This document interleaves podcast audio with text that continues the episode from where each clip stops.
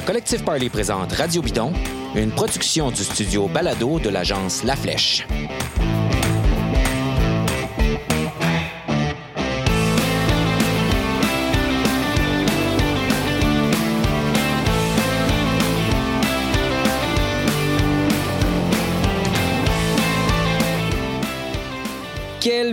Magnifique championnat du monde, les troisièmes à Québec au Mont-Saint-Anne dans notre cours et c'était aussi la fin d'une époque puisque en quelques mois, les deux fondateurs de Gestev, Chantal Lachance et Patrice Drouin, Gestev c'est la compagnie qui organise ces coupes du monde et championnats du monde là depuis les tout débuts. Alors ces deux personnes-là qui sont les personnes clés dans l'organisation et on peut dire en guillemets euh, mise sur la map, euh, cette mise sur la map de Québec dans le monde du vélo de montagne, que sont Chantal Lachance et Patrice Drouin ont tous deux annoncé qu'ils quittaient le navire navire qu'ils avaient vendu à, à, il y a quelques années. Et donc, euh, ils ont annoncé qu'ils s'en vont tous les deux. Patrice, il y a quelques mois et Chantal euh, pendant l'événement. Donc, euh, je voulais prendre peut-être une petite seconde pour les saluer, les remercier aussi pour tout ce qu'ils ont fait. Ils laissent derrière eux un, héritage formidable.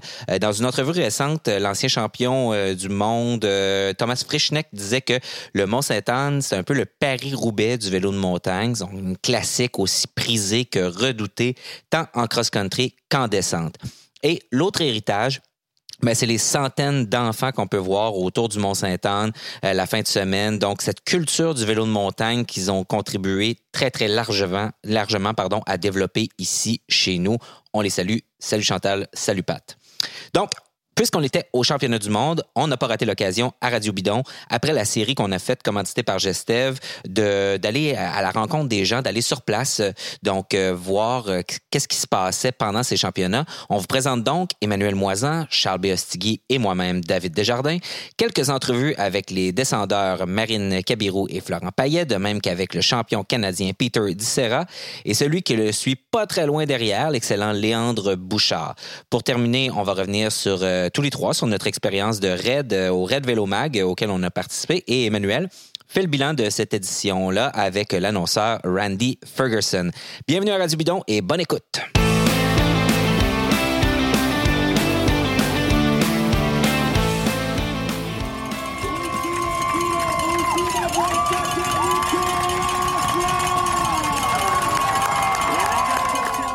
Florent Payet, bonjour, bienvenue au Canada. Merci beaucoup, bonjour. Euh, bienvenue à Radio Bidon. Euh, parlez-nous un petit peu de votre saison 2019. Euh, bah alors la saison 2019, on a une toute nouvelle équipe avec le Scott Downhill Factory, avec Brendan Fairclough, Dean Lucas, moi-même et Marine Cabirou.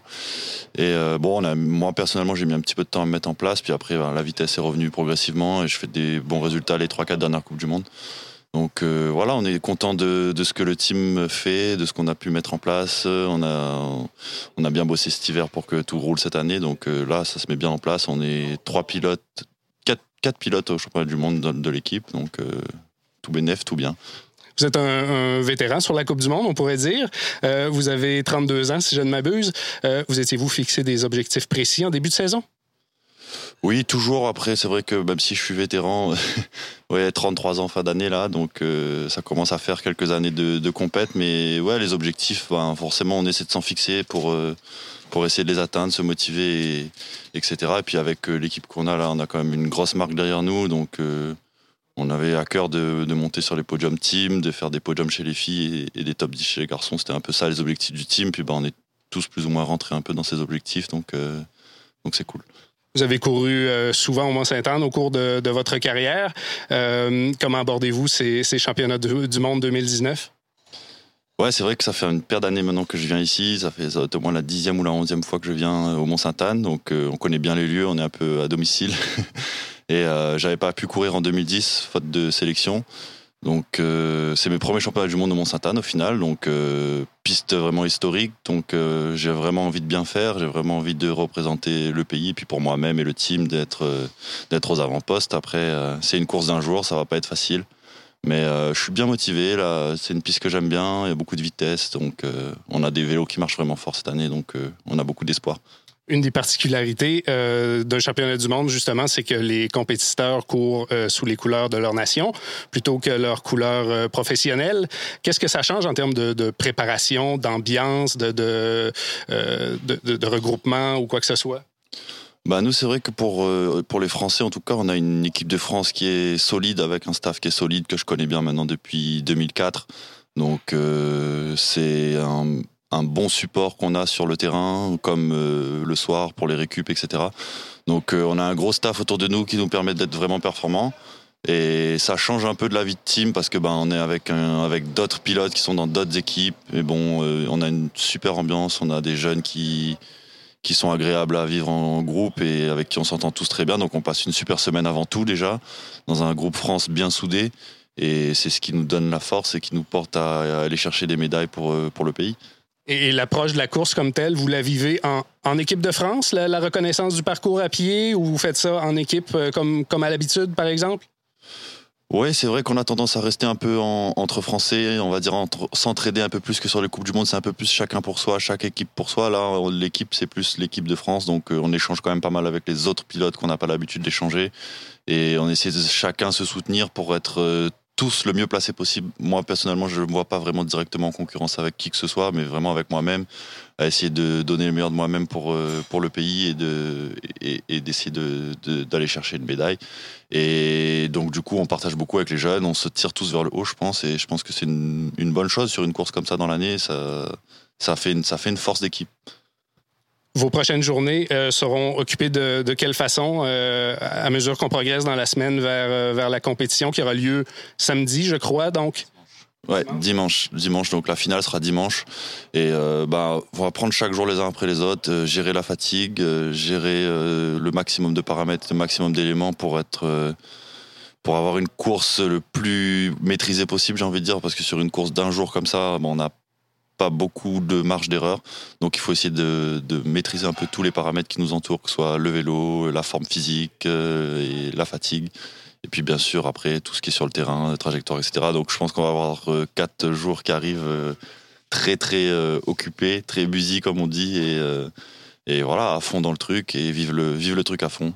Et, l'approche par rapport à la piste comme telle, cherchez-vous à faire le plus de descentes d'entraînement possible ou c'est toujours à chaque étape de la Coupe du Monde, vous avez la même régularité, vous faites tant, de descentes de reconnaissance?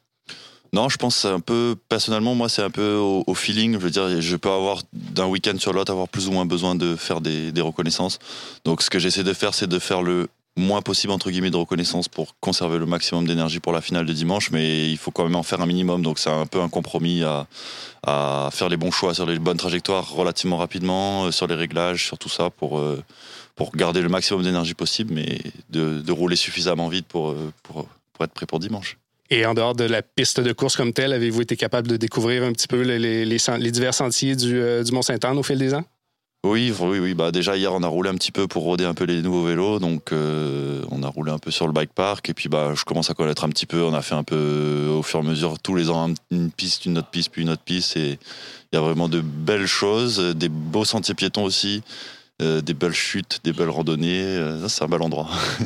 Florent Payet, merci beaucoup pour votre temps et bonne chance pour la course de dimanche. Merci beaucoup, merci. Marine Cabirou, bonjour. On se retrouve euh, à la résidence de l'équipe euh, française présentement. Vous revenez d'une euh, petite balade d'entraînement, de ce que je comprends? Oui, voilà, tout à fait. Je viens de finir mon entraînement juste à l'instant. Vous êtes arrivé au Canada à quel, à quel moment? dimanche, dans l'après-midi, on est arrivé ici. Pouvez-vous nous parler un petit peu de votre saison 2019 jusqu'à maintenant, son déroulement? Ben, j'ai fait plutôt une bonne saison, vu que j'ai été pro. J'ai monté, je suis monté progressivement tout au long de la saison. Et j'ai gagné les deux dernières manches de la Coupe du Monde. Et du coup, je suis vraiment contente de cette saison. C'est une saison qui a commencé avec, euh, je pense, trois quatrièmes places. Ensuite de ça, deux deuxièmes places. Et puis vos deux premières victoires sur, euh, sur la Coupe du Monde. À 22 ans, vous êtes toute jeune encore. Euh, comment ça s'est passé? Oui, exactement. Ben, c'est vraiment cool. Quoi. J'ai eu un bon feeling avec le nouveau vélo, le Scott, tout ça. Donc, tout s'est bien passé au fur et à mesure de ma saison. Je prends la vitesse au fur et à mesure des courses et c'est vraiment cool. C'est une nouvelle équipe euh, professionnelle cette année que vous avez euh, intégrée, l'équipe euh, Scott Factory Downhill, je crois? Oui, oui, exactement, c'est ça. Et ouais, on a vraiment une bonne équipe. C'est vraiment au top. Partagez-vous beaucoup d'informations avec les, coéquipiers? Comment ça se passe un, week-end de course typique là, avec, avec l'équipe, disons? Ouais, ben on partage pas mal entre nous, les trajectoires, nos réglages des vélos, tout ça. Quoi. C'est vraiment cool. Quoi. Il y a vraiment une bonne ambiance. Du coup, on s'entraide entre nous et c'est cool. Et puis là, euh, en fin de semaine, c'est le championnat du monde. Vous courez euh, sous les couleurs nationales plutôt que les couleurs euh, de votre équipe professionnelle. Est-ce qu'il y a des différences au niveau de, de, de l'accueil, l'hébergement, la, la, préparation, etc.? Ben, c'est sûr que c'est un peu différent vu que là, on est du coup avec l'équipe de France, on loge avec l'équipe de France, tout ça. Mais après, les journées, on roule quand même ensemble. On est toujours dans nos équipes la journée et le soir, on se retrouve avec l'équipe de France. Du coup, c'est un peu différent de d'habitude, mais c'est quand même bien. Vous avez un palmarès quand même assez impressionnant pour votre jeune âge. Vous avez été euh, championne du monde chez les juniors. Vous avez été championne d'Europe aussi, je crois. Euh, quels sont vos objectifs pour euh, la course de ce week-end? Ben, c'est vrai qu'après mes deux victoires, quoi, on, on, court toujours après la victoire. Donc l'objectif, c'est forcément de gagner. Mais bon, après un podium, ça serait déjà vraiment cool. Et puis, euh, vous êtes arrivé, vous dites euh, dimanche, la piste euh, n'ouvre que demain, je crois. Alors, comment occupez-vous votre temps, à part combattre le décalage horaire, j'imagine? Et ouais, c'est vrai qu'on s'habitue un peu au décalage horaire. Après, bon, on va rouler en vélo, on s'entraîne un peu, on fait quelques petites séances d'entraînement. Et après, on profite un peu d'être ici aussi pour découvrir tout ça. Et voilà. Avez-vous visité Québec un petit peu? Et bon, j'y avais déjà été l'an dernier, du coup là, j'y suis pas encore allé cette année, mais bon, on ira peut-être y faire un tour sûrement ce soir, on y va. C'est une piste euh, quand même assez historique ici au Mont-Sainte-Anne. Hein. Il, y, a eu de, très nombreuses éditions de, la Coupe du Monde. La troisième fois que les championnats du monde euh, y sont présentés. Avez-vous des souvenirs particuliers de cette piste? Qu'est-ce que euh, la, la redoutez-vous? Est-ce qu'il y a des sections particulières ou Oui, c'est vrai que c'est vraiment une piste très atypique. Elle est vraiment longue vraiment très physique. Après, il y a beaucoup de pierres, ça roule très vite et j'aime bien cette piste. Après, on verra ce qui se passe. Avez-vous euh, des, des, des, ajustements précis? Allez-vous travailler sur ça dans les prochains jours ou c'est déjà euh, tout, tout fait là, au niveau de, du vélo? Non, on a encore pas mal de travail dans les prochains jours. Tout ce qui est réglage, tout ça, dès qu'on roule sur la piste, une nouvelle piste, on, on, adapte toujours nos réglages, on règle nos vélos et tout. Donc on a encore pas mal de travail dans les jours qui arrivent. Et vous abordez la compétition euh, euh, de quelle façon en termes de, de, de nombre de descentes de reconnaissance? Est-ce que c'est toujours la même routine avec vous ou, ou vous préférez euh, vous adapter à chaque, euh, à chaque fin de semaine? Ouais, ça dépend un peu. On fait plus au feeling en fonction de nos sensations sur la piste, comment on se sent, si on a besoin de rouler plus ou pas forcément. Du coup, on verra en fonction, quoi. Marine Kabirou, merci beaucoup pour euh, d'avoir participé à l'émission de Radio Bidon. Merci à vous.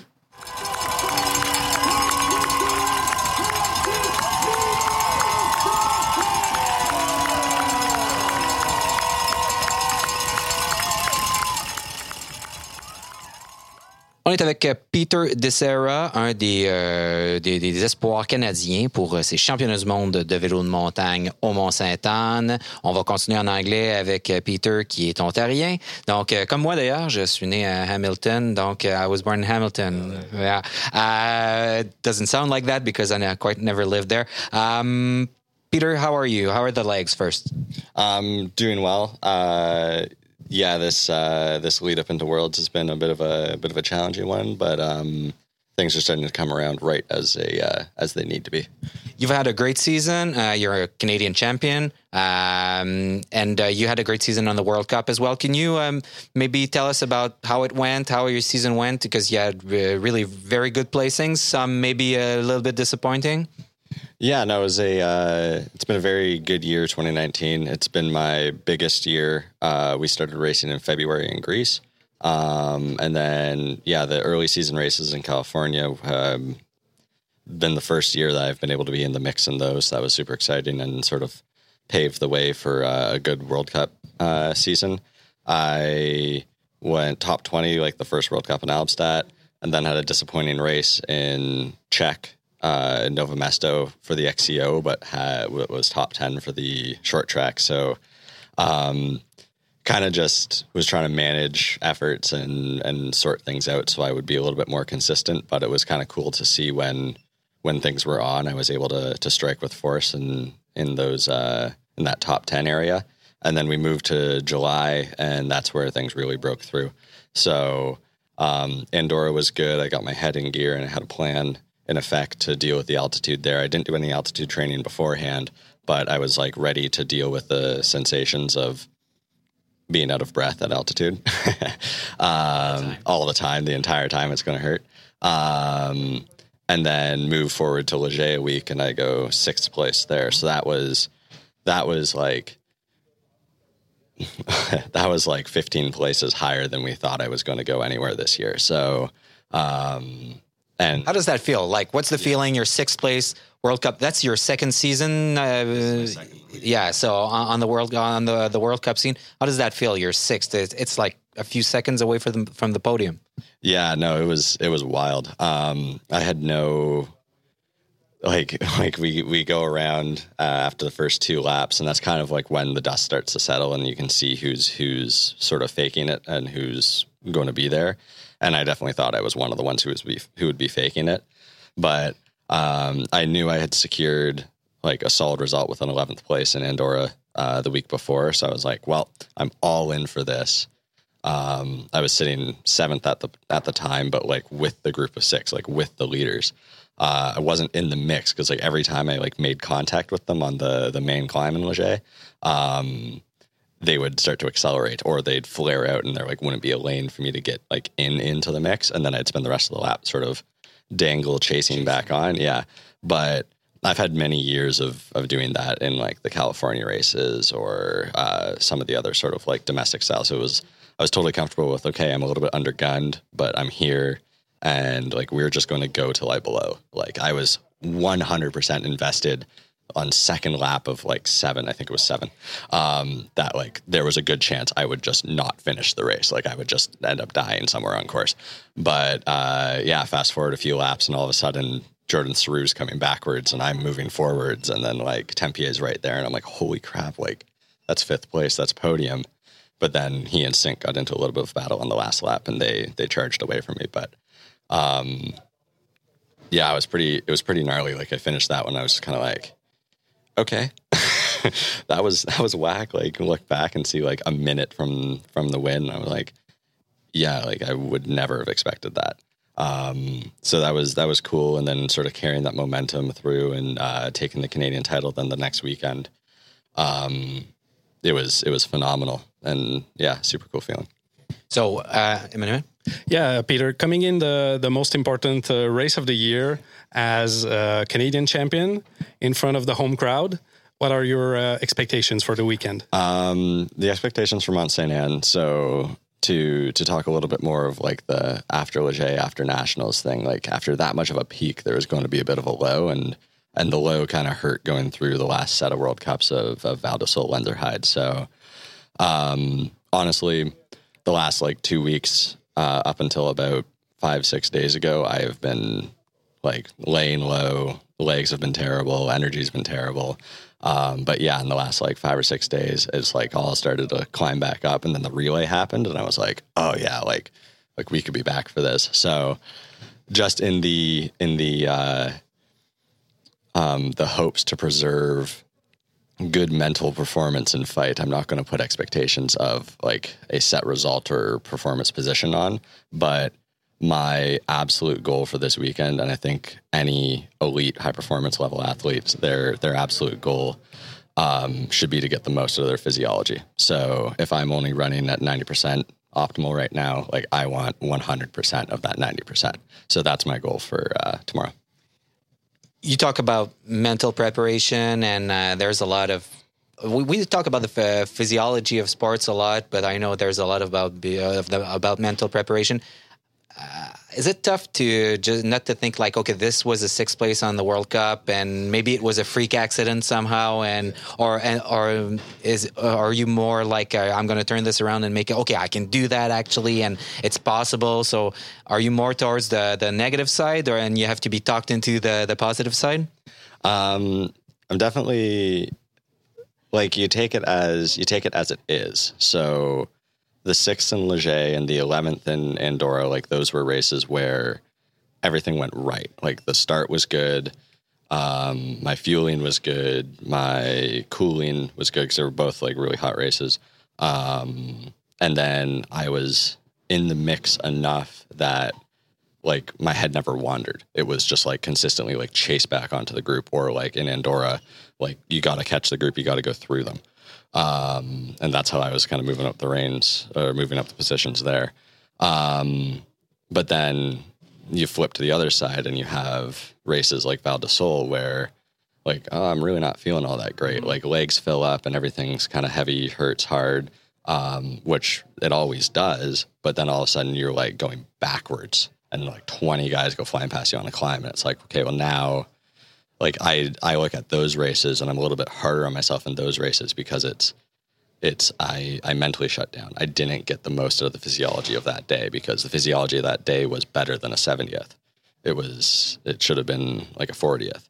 Um, because you, yeah. How does that work? Is that voice in your head that says, uh, "I suck today, and uh, I can't, I can't make it. These guys are stronger, and and you have to shut it up." Uh, not, not, not like, not that, not that negative in particular, but just kind of like, and it's not necessarily a voice either. It can be like bad races. Like my coach says, like bad races hurt the most. Like you are actively, and you're like consciously like in pain and like hung onto that pain versus like Leger like I am fully aware that Leger was like off the Richter scale of pain. Like it like we were flying, but we were also like I I was torqued for like 14 days after that race. Like I went so deep, but you don't feel the pain at that point because you're so focused at the task of hand of like staying in, staying in, staying in the mix, and like being super present. So that's where I look at the bad races and it's like, uh, or the bad result races because we can have we can have a poor result but still have a good race.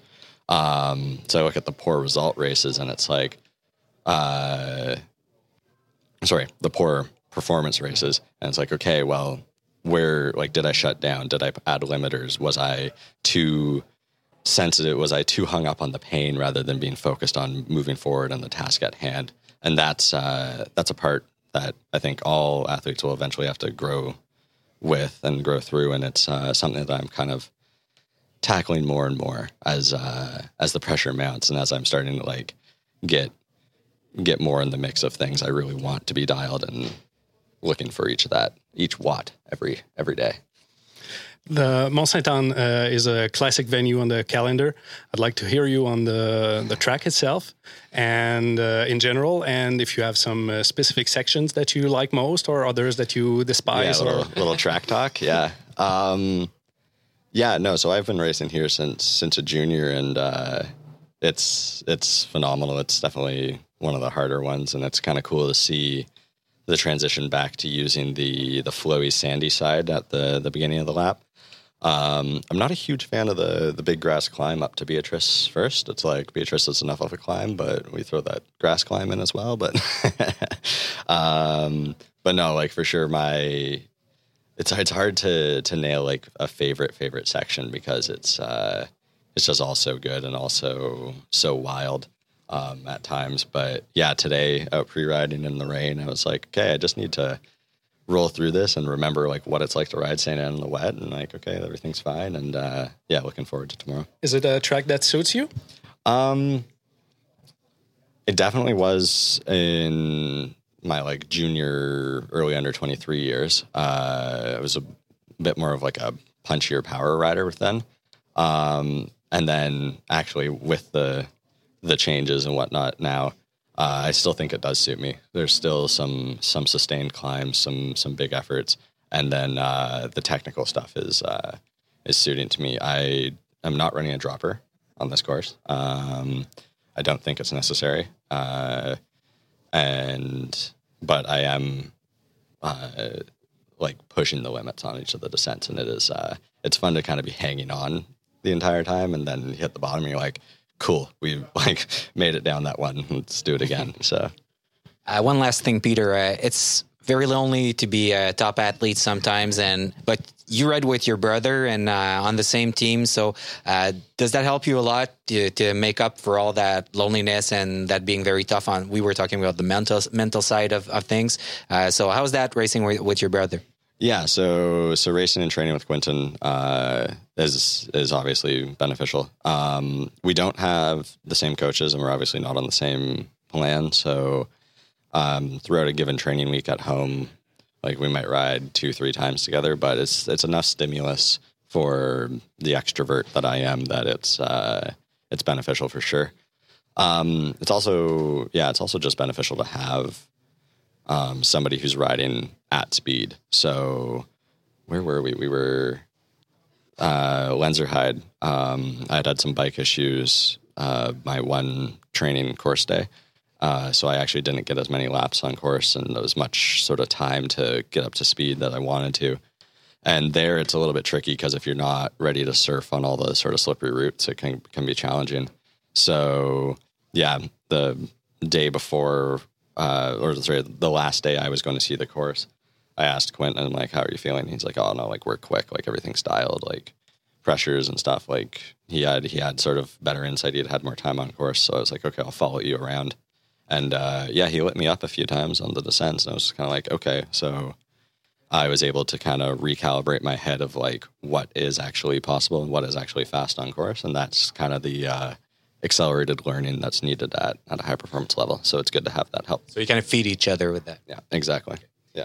Thank you very much for your time. Uh, good luck. And uh, this is going to be uh, broadcasted after the race, but I hope uh, we have some good news uh, to talk about. Uh, yeah, that's it. Exactly. Thank you, Peter. Thank you. Appreciate it.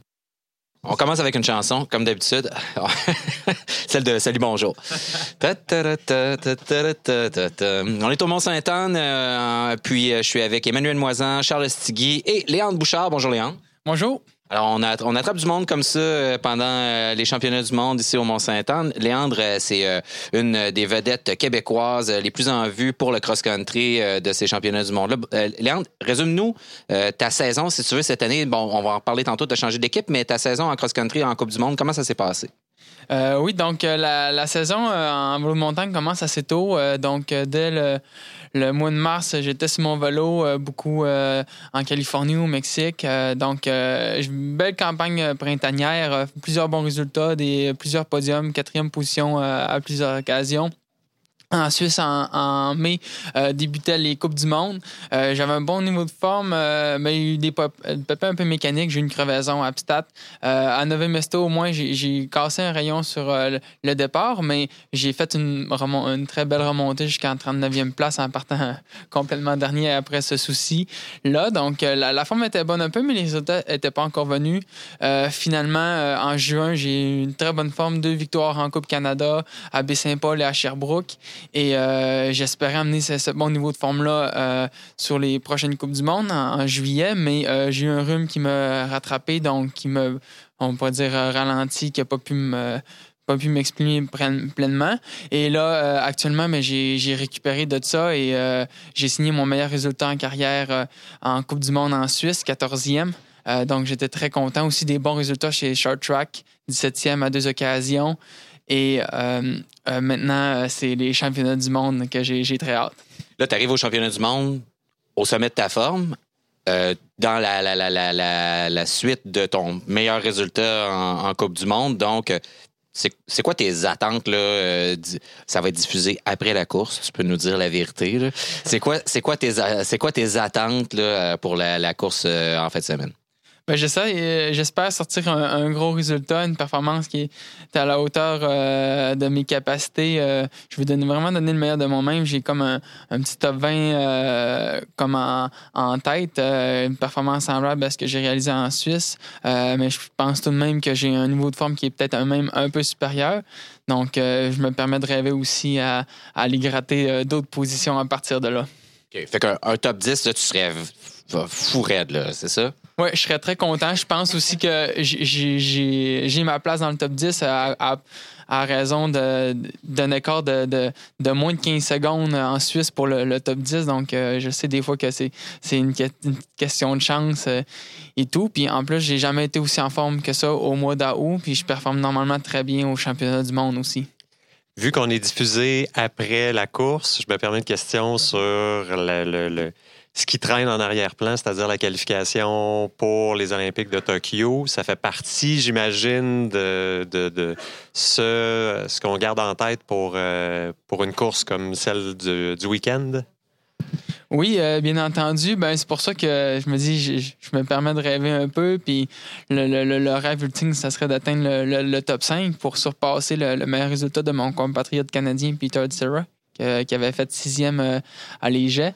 Donc, euh, c'est une grosse tâche, mais en même temps, c'est un, heureux euh, challenge de devoir aussi bien performer pour représenter son pays. On est bien mieux de, de, faire une meilleure performance, à la limite de ne pas être sélectionné sur l'équipe olympique, que, que d'être sélectionné, mais avec un résultat moindre. Tu as changé d'équipe cette année? Tu étais avec une équipe européenne euh, auparavant. Tu es revenu, tu es avec Pivot. Tu es revenu avec une équipe, on peut le dire, canadienne, québécoise. Euh, y a-tu une différence? T'étais-tu, avais-tu l'impression d'être un peu genre un, nobody ou en tout cas, mettons, un citoyen de seconde zone d'une équipe européenne puis d'être revenu à l'avant-plan en changeant d'équipe comme ça? Puis si oui, qu'est-ce que ça change dans ta façon d'aborder la course, d'aborder les événements, tout ça? Mais la réalité n'est pas la même. Euh, le sport est beaucoup basé en Europe et euh, c'est comme si toutes les Coupes du Monde étaient à distance de voiture euh, de chez moi. Moi, je réside à Alma, donc ça demande beaucoup de voyagement par avion. Donc, le, Pivot Cycle OTA, qui est la meilleure équipe québécoise, a la même réalité que moi. Donc, on voyage dans en, tenant compte de ces conditions-là. Euh, aussi, le fait que maintenant, mais chez OTA, je pense que j'ai un peu le, le, rôle de, leader dans l'équipe, tandis qu'avec euh, mon ex-équipe, euh, j'étais plus un, participant. Donc, puis il y a une, dimension qui est plus humaine actuellement, plus amicale. Donc, moi, ça je pense que ça m'aide beaucoup. Euh, ça ajoute de l'agrément à mes voyages. On arrive un peu plus tôt en Europe, donc ça me permet d'avoir plus de temps d'acclimatation. Il y a un meilleur travail d'équipe qui se fait, qui est, euh, ben, qui est toujours pour nous une priorité. On sent qu'il y a comme un esprit de gang de chum. Vous, vous appelez le Blue Train, tout ça. On voit ça sur Instagram. Donc, il y a un esprit de, de fun qui est là. Oui, exactement. La camaraderie, c'est ce qui, ce qui fait notre force euh, chez Pivot Cycle une des particularités euh, des, euh, des, championnats du monde, c'est que les courses se font euh, sous les couleurs nationales plutôt que les couleurs professionnelles habituelles. Ça fait que des gens qui sont habituellement adversaires euh, se retrouvent dans, la même équipe. Comment ça se passe au niveau de, de l'équipe canadienne? Est-ce qu'il y a une certaine entraide, une collaboration? Recevez-vous plus de services, d'encadrement qu'à l'habitude? Euh, ben, il y a toujours une entraide qui se fait, même euh, lorsqu'on on porte des maillots différentes euh, couleurs. Nos équipes professionnelles, on, on, s'aide un petit peu en canadien, puis moi, je les considère toujours comme des coéquipiers, des collègues. mais là, d'être réunis ensemble, ça facilite un petit peu les choses. Donc, euh, on a une belle euh, esprit d'équipe aussi, puis il y a différents. Euh, c'est une, recette que je suis habitué parce qu'à chaque année, je fais partie de l'équipe nationale pour les championnats du monde. J'ai aussi longtemps profité des, services de l'équipe nationale pour, mes, mes, Coupes du Monde. Et on, a, on a des services un petit peu plus, surtout que c'est à la maison, on a eu plus d'entraîneurs qui nous qui ont pu nous aider pour l'inspection du parcours. Et euh, donc, on, essaie toujours de, s'aider les uns les autres. Pour terminer, on va parler de ce parcours-là, justement. Euh, Léandre, c'est quoi tes, features préférées de, ce parcours-là? Qu'est-ce que tu aimes le plus dans le parcours? Qu'est-ce que tu aimes le moins aussi? Puis donc, et où, c'est où qu'on t'attaque? Euh, donc, c'est, qu'est-ce que, puis c'est où que le plus fort et le moins fort dans ce parcours-là et pourquoi? Euh, moi, je vais commencer par euh, ma section préférée. Euh, j'aime beaucoup le momentum qu'on a à partir de, la, de l'allée romaine, la montée avec les Patriotes. toute cette section-là, j'aime beaucoup. C'est, c'est quand même très engagé, mais je me sens très bien. surtout avec le, le, nouveau drop qu'ils ont ajouté, ça permet une certaine relaxation supplémentaire. Euh, puis c'est impressionnant pour les spectateurs. Donc, j'aime bien cette section-là. Euh, ensuite, euh, ben, j'aime aussi les montées parce que, veux, pas, ce qui fait la différence dans le cross-country, c'est ce qui est physique. Donc, moi, j'essaie d'avoir une connotation positive à tout ça.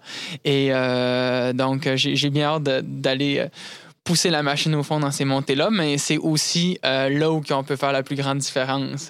donc, on, faut retourner ça sur le positif pour euh, que ça aille bien. C'est bon, merci beaucoup, puis bonne course. Merci beaucoup à vous.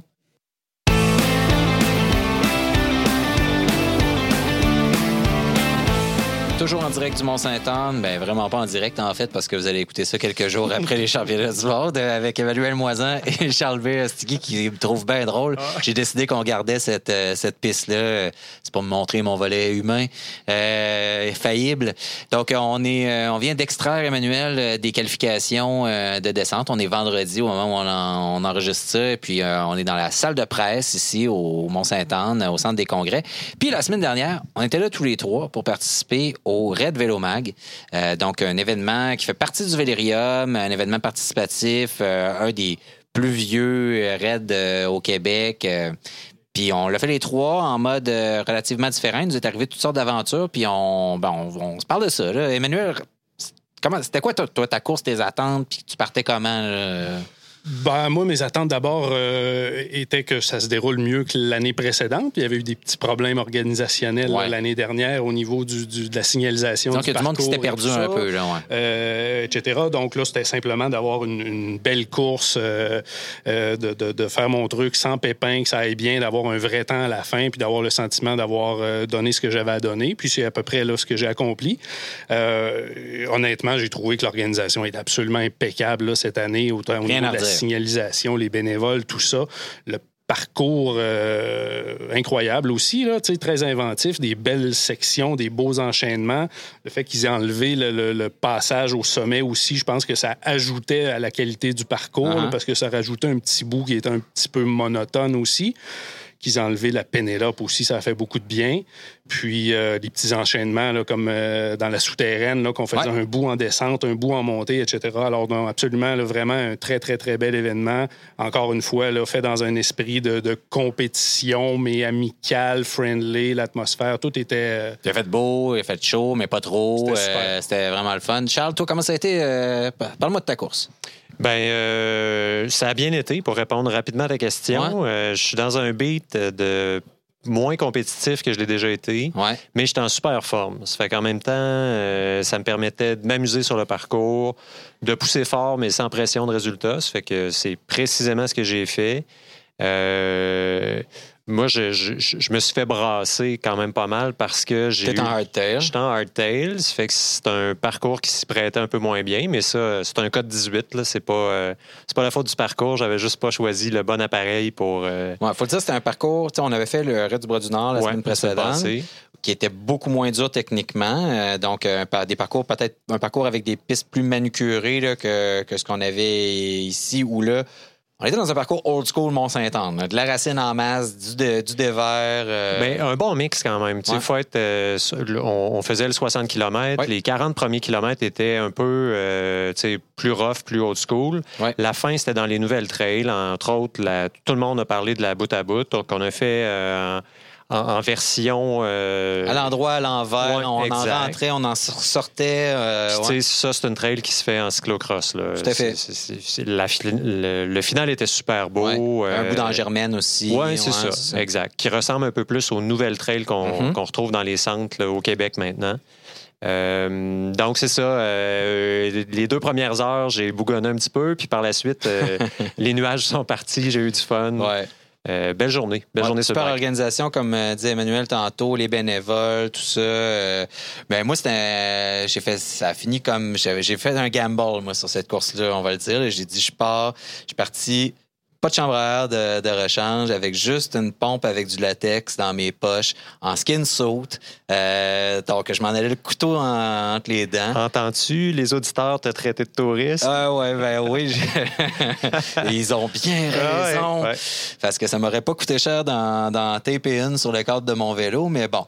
Euh, fait que je suis parti en colon, puis ben ma course s'est finie en- un peu comme ça. Mais c'est pas fini comme ça, mais en tout cas, à mi-parcours, au ravito, j'avais un méga flat, puis euh, le latex que j'ai envoyé dans mon pneu a juste envolé partout. Puis finalement, c'est François Léo Fortin de Vélomag, euh, le confrère de Vélomag, qui est venu euh, m'aider en me prêtant une trip. J'ai fini ça euh, plus tranquille que, que j'étais reparti, à un bon pace. mais tu sais, j'étais dans un mode où si j'acceptais que si ça allait pas bien, puis qu'il y avait une erreur, que c'était pas grave, qu'on allait avoir du fun. Puis après ça, ben on allait chez Emmanuel euh, finir ça avec euh, de la bière puis euh, des burgers, tout ça. Fait que j'étais un peu dans ce mode-là. C'était comme top compétitif, j'y vais all out. Mais si ça va pas bien, tant pis, tu sais, c'est pas grave. euh, on va avoir du fun pareil. Puis c'est ça qui est arrivé. Mais t'as pas eu ta bourse de 10 000 réservée aux gagnants. Non, c'était 400, je pense, Ah, le gagnant. Ouais, ouais, ouais, non, c'est ça. Puis, c'est Caroline, mais j'aurais pas gagné parce que, dans le, les me- le meilleur des cas, le départ était extrêmement rapide en avant. C'était un départ de cyclocross ou d'une course de cross-country. Euh, C'était incroyablement Ouais, rapide. Ouais, puis euh, j'ai pas été capable de, de- de rester avec euh, les trois premiers, là, mais j'étais pas loin derrière, puis ça allait bien. Puis, mais qu'est-ce que tu veux? C'est la vie. Ça fait que tu vas revenir l'année prochaine? Ben, je vais revenir l'année prochaine certainement. En fait, j'ai comme c'est comme euh, j'ai fait euh, trois courses de vélo de montagne cette année, puis crime, euh, j'aime ça. Ça faisait longtemps. On a commencé là, là tu sais. moi, j'ai comme avec Emmanuel, on, on, on s'est connus, on travaillait dans une shop de vélo de montagne à l'époque, tu sais. On, mais on était, on est des gars de mountain bike de la première heure. Puis, tu sais, moi, je en tout cas, c'est ça qui est le fun du bike, là, tu sais, c'est que tu peux switcher, tu te promènes un peu dans, dans les. Puis moi, cette année, je suis comme retombé en amour avec le vélo de montagne. Là, On a même déjà fait là, des, des vieilles moutures du Red Vélo Mag, Ah là, ouais. du temps où ça, ça partait du, euh, du Château La Frontenac. dernière fois je l'avais faite, ça partait du Château Frontenac. C'est vous dire, ça faisait combien de temps? Ça là, fait un bon bout de temps, là, C'est la déjà dernière fois que j'ai fait une course de bicycle de montagne, c'est dans ce temps-là. là. Fait que non, c'était vraiment, euh, je pense qu'on a tous euh, vraiment trippé. euh, c'était un vraiment bel événement.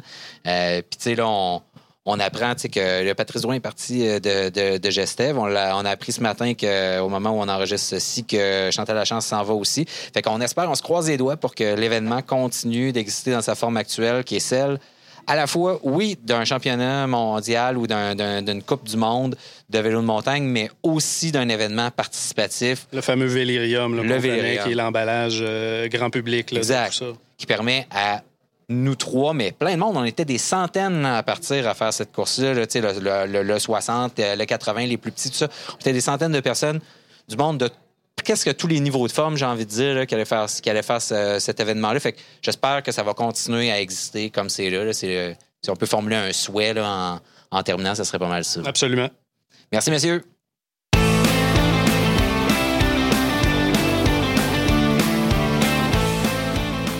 C'est tout un coureur.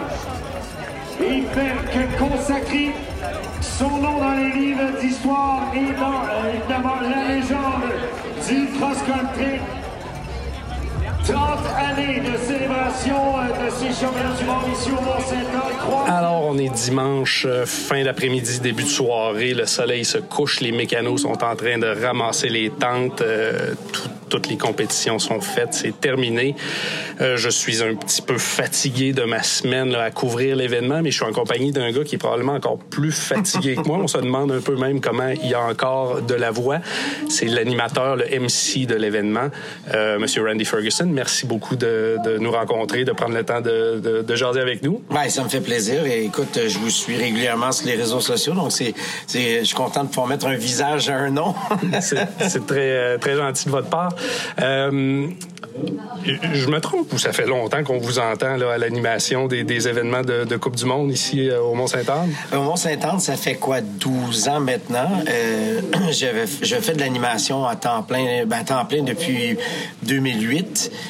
mais euh, j'ai dans mon carquois à peu près une vingtaine d'années d'expérience. J'ai commencé euh, au tout début, je faisais ça pour le plaisir. C'était ma façon de remettre un sport qui m'apportait tellement. Et euh, ouais, en 2008, j'ai décidé d'y aller à fond la caisse, puis y aller à temps plein. Puis depuis ce temps-là, ben, les choses me sourient. Je suis un homme choyé. Très, très cool.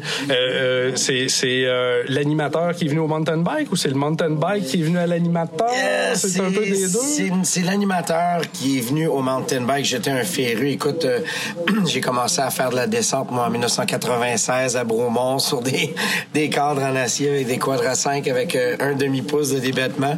Et euh, à un moment donné, je, je me suis joint à l'organisation euh, de Bromont, des, fin des années 90. Et on faisait les championnats du monde des maîtres euh, en, je pense que c'était en 2000 ou en 2001. Et notre commentateur anglais a dû partir pour une urgence familiale. On m'a tendu le micro, on a dit T'as une bonne trappe, une bonne boîte à parler, tu connais les coureurs, tu connais le sport, alors vas-y. Et c'est un peu de même que c'est parti. Très, très cool, ça. Ouais. Et puis, euh, ça, ça vous amène à, à voyager aux quatre coins du monde, de ce que je comprends. C'est que vous couvrez là, depuis euh, cette année euh, le circuit au grand complet. Oui, j'ai été engagé, euh, engagé cette année pour euh, être ce qu'on appelle le speaker officiel de la Coupe du Monde Mercedes-Benz de mountain bike de l'UCI. Euh, c'est un peu un rêve qui se réalise. Mon mentor, Peter Graves, euh, dans les années 90, a été la voix du mountain bike. Et là, ben, c'est un peu une consécration, on appelle le retour de la pendule. Et euh, j'avais eu l'occasion depuis quelques années de faire euh, des épreuves en France. J'ai fait les Jeux olympiques de Rio également en tant qu'animateur, speaker, comme on veut l'appeler. Et euh, de fil en aiguille, on se fait des contacts avec les gens à l'UCI. Et puis, je me suis retrouvé euh, face à un appel euh, surprise un peu à l'automne dernier où on m'offrait de prendre...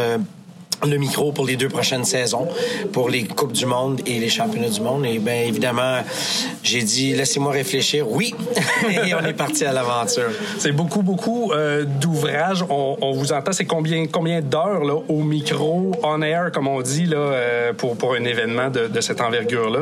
Bien évidemment, ça va dépendre des jours. Les Championnats du Monde, la charge de travail est un peu plus élevée parce qu'on rajoute euh, évidemment les épreuves du relais par équipe. Maintenant le e-bike, homme-femme, et on a les courses cross-country chez les juniors. En Coupe du Monde, on n'a que U23 euh, femmes et hommes en cross-country, élite hommes et femmes, et junior femmes, hommes et élite hommes, femmes euh, dans la descente. Ça fait que les week-ends sont un petit peu plus chargés lors des championnats du monde. Une journée typique euh, peut commencer, bon, avec les premières catégories vers 9 h le matin. On clore en Coupe du Monde d'habitude vers 16h30 l'après-midi, 17h, les médailles, tout est remis. Euh, donc, c'est des bonnes journées, mais c'est des journées qui passent tellement vite et et comme on a vu ici ce week-end au championnat du monde, euh, l'histoire qui est écrite par ces athlètes, c'est absolument fabuleux. C'est absolument fabuleux. Puis euh, venons-en justement à ça, là, parce que c'est un peu ce que j'avais le goût qu'on fasse ensemble là, euh, cet après-midi ou en, début de soirée ce soir. c'est parler de, de cet événement-là, les troisièmes championnats du monde de vélo de montagne qui sont organisés ici au Mont-Saint-Anne par la gang de Gestev. On sent bien qu'il y a un passage du flambeau. C'est un peu la fin d'une certaine époque. Est-ce que l'époque se perpétuera dans la suite? Ça, ça reste à voir, évidemment. Parlons de l'aspect compétitif. Qu'est-ce qu'on retient particulièrement de ces championnats-là? Ben, ce qu'on retient, c'est euh, à prime abord euh, qu'on a des athlètes qui euh, ne cesseront de nous surprendre. je dois avouer que j'ai eu le privilège de suivre les athlètes au cours de la saison sur la Coupe du Monde. Et on arrive ici, ben, on a peut-être des, des, des, idées un peu préconçues, des favoris, bref. mais on a d'autres athlètes qui se sont manifestés. Si on prend par exemple euh, le lead-up, si vous me passez l'expression anglaise, pour ou le préambule pour les, les, les, championnats du monde ici chez les femmes élites euh, en descente, ça a été euh, le, le, le, carnage cette saison. Ouais, absolument.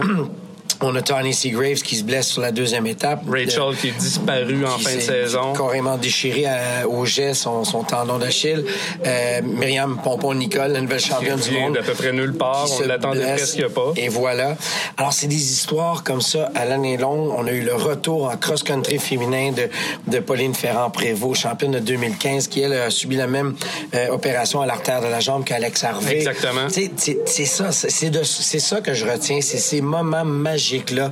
Euh, J'œuvre avec des gens qui, comme moi, sont dans le, milieu depuis une vingtaine d'années. On a vu les premiers balbutiements à Durango, à Bromont et tout ça. Mais ça, ça ne cessera jamais de nous surprendre. Loïc qui remporte son troisième titre, Nino son cinquième.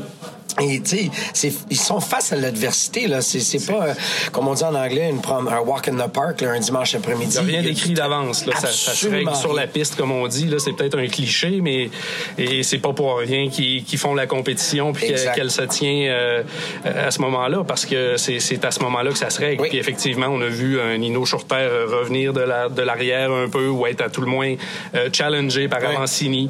On a vu euh, Pauline Ferrand-Prévot qui est revenue de l'arrière, qui partait en troisième rangée, chuter dans le premier tour, Oui. euh, grinder jusqu'à revenir en avant. Euh, dans la descente, euh, bon, évidemment, là, la, la hiérarchie a été à peu près respectée du côté des hommes, mais du côté des femmes, évidemment, là, on a vu la, la bonne vieille Myriam Nicole là, qui, est, qui est ressortie d'à peu près nulle part. Incroyable. Donc, Mais c'est vraiment ça, je, je te dirais, l'analyse ou le mot du week-end, c'est tout le monde, ou la phrase, tout le monde a élevé leur jeu d'un cran pour les mondiaux. Ce qui devrait se faire. C'est un peu comme les Olympiques. C'est un one-shot deal. C'est pas une, une série, c'est pas une saison complète. C'est un one-shot deal. Puis chapeau, les athlètes ont élevé le jeu d'un cran. super. Euh, comme je disais là, en début d'entrevue, là, le, le- le soleil se couche sur la montagne, les mécanos sont en train de rapper leur affaire. Euh, ça a été vraiment là, un- une édition absolument mémorable des championnats du monde. Euh, Monsieur Randy Ferguson, merci beaucoup d'avoir pris le temps de, de- de parler avec nous puis de faire un petit peu le point là, sur, euh, sur ces championnats du monde. Puis on se dit ben, à la prochaine. Merci beaucoup. Puis toujours un plaisir de parler avec vous. Merci. Merci.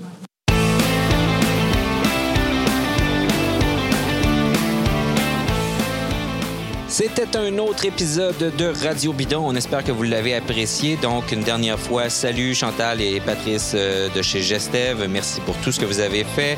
Euh, vous pouvez évidemment nous écouter en nous syntonisant sur notre compte SoundCloud, en utilisant iTunes, en utilisant Spotify, Google Play et quoi d'autre encore. Euh, donc, n'hésitez pas à le faire. Suivez-nous sur les réseaux sociaux et à la prochaine pour un autre épisode de Radio Bidon.